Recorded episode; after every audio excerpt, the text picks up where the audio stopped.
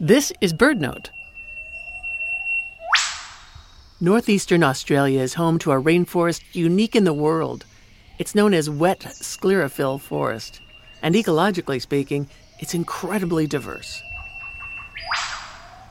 The eastern whipbird hangs out in the dense understory. It's dark, crested, 10 inches long, and more often heard than seen. Like its neighbor, the spotted catbird, that's nearly a foot long and emerald green with white spots.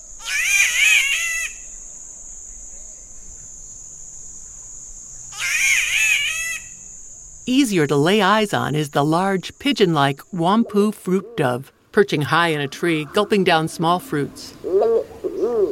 Feathered in a stunning combination of green, purple, and yellow, this bird is clearly named for its voice. While pig like grunting on the forest floor tells us we're in the company of the largest bird on the continent, the southern cassowary. On average, the female weighs 130 pounds and stands around 5 feet tall, looking like a giant, lush black hairpiece on thick legs. A helmet called a casque makes it look as much like a dinosaur as any living bird. Check our website for a photo. For BirdNote. I'm Mary McCann.